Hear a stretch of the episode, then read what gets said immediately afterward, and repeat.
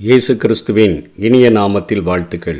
நாளிலே ஏசாயா தீர்க்கதரிசியின் புஸ்தகம் ஐம்பத்தி எட்டாவது அதிகாரம் பதினோராம் வசனத்திலிருந்து பதினான்காம் வசனம் வரையிலும் நமக்கு மிகவும் விருப்பமான நம்முடைய வீடுகளையும் நம்முடைய இருதயங்களையும் அலங்கரிக்கிற வசனங்களாய் வாக்குத்தத்தங்களை ஆண்டவர் கொடுத்திருக்கிறார். ஆனால் அவைகளை நிபந்தனைகளோடு கூட கொடுத்திருக்கிறார் என்பதை நாம் அநேக நேரங்களிலே கவனிப்பதற்கு தவறிவிடுகிறோம் பதினோராம் வசனத்தில் கர்த்தர் நித்தமும் உன்னை நடத்தி மகா வறட்சியான காலங்களில் உன் ஆத்துமாவை திருப்தியாக்கி உன் எலும்புகளை நினமுள்ளதாக்குவார். நீ நீர்ப்பாய்ச்சலான தோட்டத்தைப் போலவும் வற்றாத நீரூற்றைப் போலவும் இருப்பாய் என்று சொல்லி.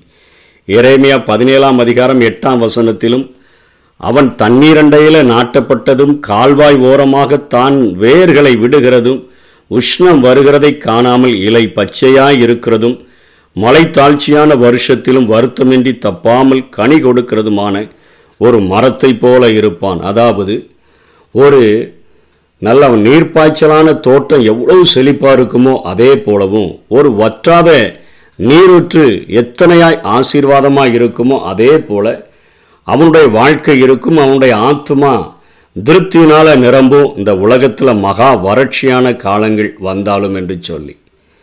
பனிரெண்டாம் வசனத்தில் உன்னிடத்திலிருந்து தோன்றினவர்கள் பூர்வமாய் பாலாய் கிடந்த ஸ்தலங்களை கட்டுகிறவர்களாக இருப்பார்கள் என்று சொல்லுகிறார். தலைமுறை தலைமுறையாக இருக்கும் அஸ்திபாரங்களின் மேலே நீ கட்டுகிறவனாய் இருப்ப திறப்பை அடைக்கிறவனாய் இருப்ப பாதைகளை திருத்துகிறவனாய் இருப்ப நீ சொல்லி ஆண்டவர் இப்படிப்பட்ட ஒரு பெயரை பெறுகிற ஒரு ஆசீர்வாதமுள்ள ஒரு வாழ்க்கையை தருவேன் என்று சொல்லி பதினான்காம் வசனத்தில் கர்த்தரிடத்தில் மனமகிழ்ச்சியாக இருப்பாய் பூமியின் உயர்ந்த இடங்களில் உன்னை ஏறி இருக்கும்படி பண்ணி அதாவது உன்னுடைய அந்தஸ்தை நான் உயர்த்தி உன் தகப்பனாகிய யாக்கோபுடைய சுதந்திரத்தினால உன்னை போஷிப்பேன் கர்த்தருடைய வாய்.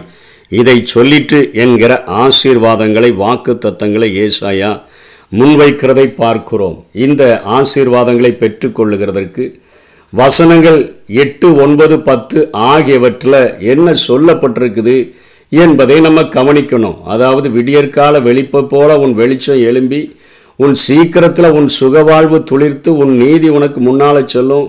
கர்த்தருடைய மகிமை உன்னை பின்னால் காக்கும் அப்படின்லாம் சொல்லி ஆசீர்வாதங்கள் எல்லாம் உனக்கு கிடைக்குத. அதற்கு காரணம் என்ன? உன்னுடைய அந்தகாரம்லாம் மாறி மத்தியானத்தை போல உனக்கு வெளிச்சம் இருக்கும்னுலாம் சொல்லப்படுத அதாவது நீதிமானினுடைய பாதை நடுப்பகல் வரைக்கும் அதிக அதிகமாய் பிரகாசிக்கிற ஒரு சூரிய பிரகாசத்தை போல இருக்கும்னு சொல்லப்படுத. இவைகள் எல்லாம் நடப்பதற்கு நம்ம செய்ய வேண்டிய காரியம். ஆறாம் வசனத்தில் ஏழாம் வசனத்தில் பதிமூன்றாம் வசனத்தில் கூறப்பட்டிருக்கிற காரியங்களை நம்ம சரியாக நிறைவேற்ற வேண்டும் என்கிற கட்டளைகளோடு கூட நிபந்தனைகளோடு கூட ஏசாயா இங்கே எழுதியிருக்கிறதை பார்க்கிறோம்.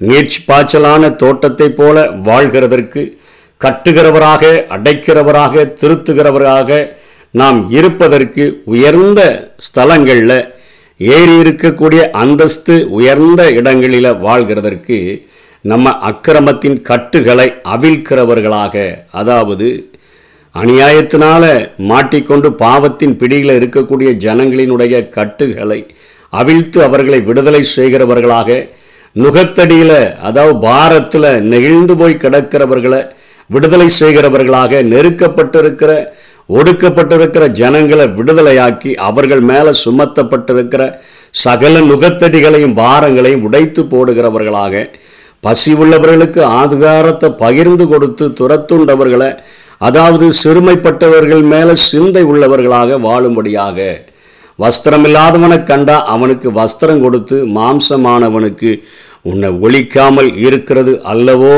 அப்படின்னு சொல்லப்படுத உகந்த உபவாசம்னு சொல்லி அப்படிப்பட்ட காரியங்களை நாம் செய்கிறவர்களாக இந்த பூமியில் பாலாய் கிடக்கிற ஸ்தலங்களை கட்டும்படியான ஒரு ஆசீர்வாதத்தை இந்த உலகத்துக்கு நம்ம தருகிறவர்களாக நாம் வந்து திறப்பு இருக்கிற இடங்களில் அங்கே சத்ருவினுடைய உட்புகுதல் இருக்கிற இடங்களில் அவைகளை அடைத்து அந்த மக்களை காப்பாற்றுகிறவர்களாக பாதைகளை திருத்துகிறவர்களாக ஒவ்வொரு மனிதர்களுடைய வழிகளையும் பாதைகளையும் நாம் திருத்துகிறவர்களாக நாம் அவர்களை குடியிருக்கும்படிக்கு அவர்களை பாதைகளை திருத்துகிற ஒரு ஊழியத்தை செய்யும்படியாக ஆண்டவர் அழைத்திருக்கிறாரே. இவைகளை செய்யும் பொழுது மாத்திரமே. இவைகளை செய்வதற்காக வாழ்க்கையை அர்ப்பணித்து முன்வரும் பொழுது மாத்திரமே. அவர் நம்முடைய வாழ்க்கையில் ஆண்டவர் இப்படிப்பட்ட ஆசீர்வாதங்களை தருகிறார். பரிசுத்தமான ஓய்வு நாளில் உனக்கு இஷ்டமானதை செய்யாதபடி உன் காலை விளக்கி உன் வழிகளின்படி நடவாமல் உனக்கு இஷ்டமானதை செய்யாமல் அப்படின்லாம் சொல்லப்படுத. படைப்பின் காலத்திலிருந்தே ஆண்டவர் ஏழு நாட்களில் ஒரு நாளை தமக்கென்று அவர் பரிசுத்தப்படுத்தி அதை ஓய்வு நாளாக்கினார். அந்நாளை தேவனுடைய மக்கள் பிரித்தெடுத்து சரீரத்தின் ஓய்வுக்காகவும் ஆவிக்குரிய புத்துணையை புத்துயிர் பெறும்படியாகவும் நம்ம உபயோகிச்சோன்னு சொன்னால் தேவன் நம்முடைய வாழ்க்கையில் இவைகளை நம்ம செய்வதன் மூலமாக தேவனில் தான் நம்முடைய பிரியம் மிகவும் அதிகமாக மாறிவிடுகிறது. புதிய ஆவிக்குரிய உன்னத அனுபவங்களை பெற்ற ஒரு வாழ்க்கையையும் ஆண்டவர் நமக்கு தரக்கூடியவராக இருக்கிறார். மாய்மாலங்களை விட்டு வெளியே வந்து ஐந்தாம் வசனத்தில் சொல்லப்படுத அவங்க எப்படிலாம் மாய்மாலம் பண்ணுகிறாங்க நீ மனிதன் தன் ஆத்மாவை ஒடுக்குகிறதும் தலை வணங்கி நாணலை போல ரெட்டிலும் சாம்பலிலும் படுத்து கொள்ளுகிறதும் எனக்கு பிரியமான உபவாசம் நாளாக இருக்குமோ? இதை உபவாசம் என்றும் கர்த்தருக்கு பிரியமென்ற பிரியமான நாளென்றும் சொல்லுவாய். இதையா சொல்லுவாய்னு கேட்கிறார் ஆண்டவர். அக்கிரமத்தின் கட்டுகள் அவிழ்க்கணும். ஒடுக்கப்பட்டவர்களை விடுதலையாக்கணும். பசி உள்ளவர்களுக்கு உணவை பங்கிட்டு கொடுக்கணும். திக்கற்றோருக்கு அடைக்கலம் கொடுக்கணும். தேவையுடையவர்கள் நம்மை அணுகுகிறதற்கு நம்ம தாராளமாக நம்மை விட்டு கொடுக்கிறவர்களாக இருக்கணும். ஓய்வு நாளை பரிசுத்தமாக ஆசரிக்கிறவர்களாக இருந்தோன்னு சொன்னார். நிச்சயம் கர்த்தர் நம்மை நித்தமும் நடத்துகிறவராக. மகா வறட்சியான காலங்கள் வந்தாலும் நம்முடைய ஆத்மாவை திருப்தி உள்ளவதாய் மாற்றுகிறவராக. நம்முடைய எலும்புகளை அதாவது நல்ல ஒரு ஆரோக்கியமுள்ள ஒரு வாழ்க்கையை தருகிறவராக. ஒரு நீர்ப்பாய்ச்சலான ஒரு தோட்டத்தைப் போல ஒரு வற்றாத நீரூற்றைப் போல நாம் இருக்கிறவர்களாக நம்மை மாற்றுவார். நம்முடைய சந்ததியையும் அவர் ஆசீர்வதிப்பார். உன்னிடத்திலிருந்து தோன்றினவர்கள் உன் சந்ததியார் பூர்வ முதல் பாலாய் கிடந்த ஸ்தலங்களை கட்டுவார்கள். தலைமுறை தலைமுறையாக இருக்கும் அஸ்திபாரத்தின் மேலே நீ கட்டுவாய். திறப்பை அடைக்கிறவன் என்றும் குடியிருக்கும்படி பாதைகளை திருத்துகிறவன் என்றும் நீ பெயர் பெறுவாய். கர்த்தரிடத்தில் மனமகிழ்ச்சியாக இருப்பாய் பூமியில் உயர்ந்த இடங்களில் உன்னை ஏறி இருக்கும்படி பண்ணி உன் தகப்பனாகிய யாக்கோபுடைய சுதந்திரத்தினால உன்னை ஆசீர்வதிப்பேன் போஷிப்பேன். கர்த்தருடைய வாயுதை சொல்லிட்டு இப்படிப்பட்ட ஆசீர்வாதங்களை நாம் நிபந்தனைகளை நிறைவேற்றி நாம் பெற்றுக்கொள்ளுவோம். கர்த்தர் தாமே நம்மை ஆசீர்வதிப்பாராக. ஆமை வற்றாத நீரூற்று போலிருப்பாய் வளமிக்க தோட்டத்தை போலிருப்பாய்.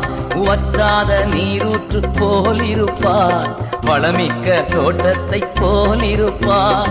கத்தரை நம்பி வாழ்ந்திருப்பாய் காலமெல்லாம் நீ செழித்திருப்பாய். கத்தரை நம்பி வாழ்ந்திருப்பாய். காலமெல்லாம் நீ செழித்திருப்பா. நீ வற்றாத நீரூற்று போலிருப்பாய். வளமிக்க தோட்டத்தை போலிருப்பாய்.